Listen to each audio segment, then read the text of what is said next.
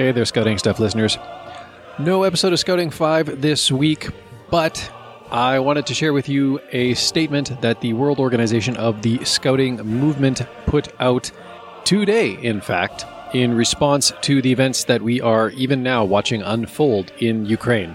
And I guess just for myself, speaking as someone who has Ukrainian heritage, and Scouter Colin also has Ukrainian heritage as well, it breaks my heart to see what's happening in that country right now. In as much as it means anything, I guess I would say that I condemn Russia's actions in Ukraine.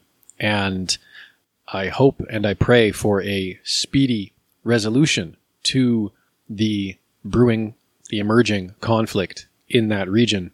I hope it stops well short of a full scale war between multiple countries. I pray that the end result will not see the territorial integrity of Ukraine diminished or its people brutalized by the horrors of warfare.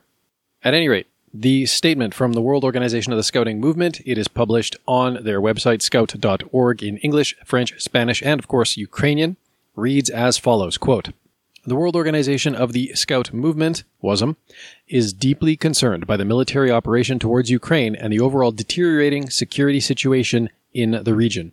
Resolutions for any dispute should be made according to the principles of international law and with the utmost respect for human rights and the territorial integrity and sovereignty of nations.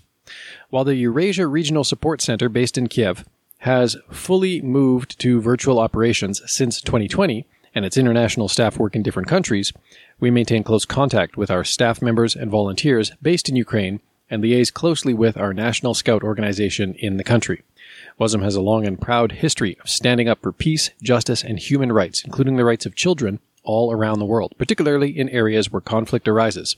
WOSM hopes that all efforts will be extended to ensure an immediate cessation of hostilities and the protection of all civilians, including children, by prioritizing diplomacy to address all issues peacefully.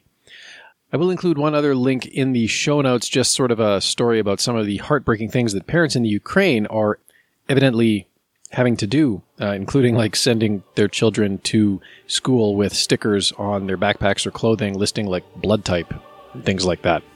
Quite a terrifying reality.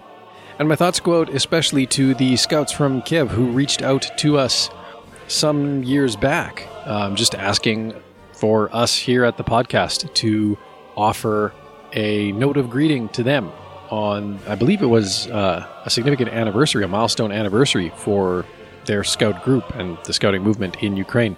And I hope that everybody involved with scouting, scouts and scouters alike, are safe, are out of harm's way, and that when the time comes, they will be ready to pitch in and to help their communities in whatever ways are necessary. And that is all I have for you this week.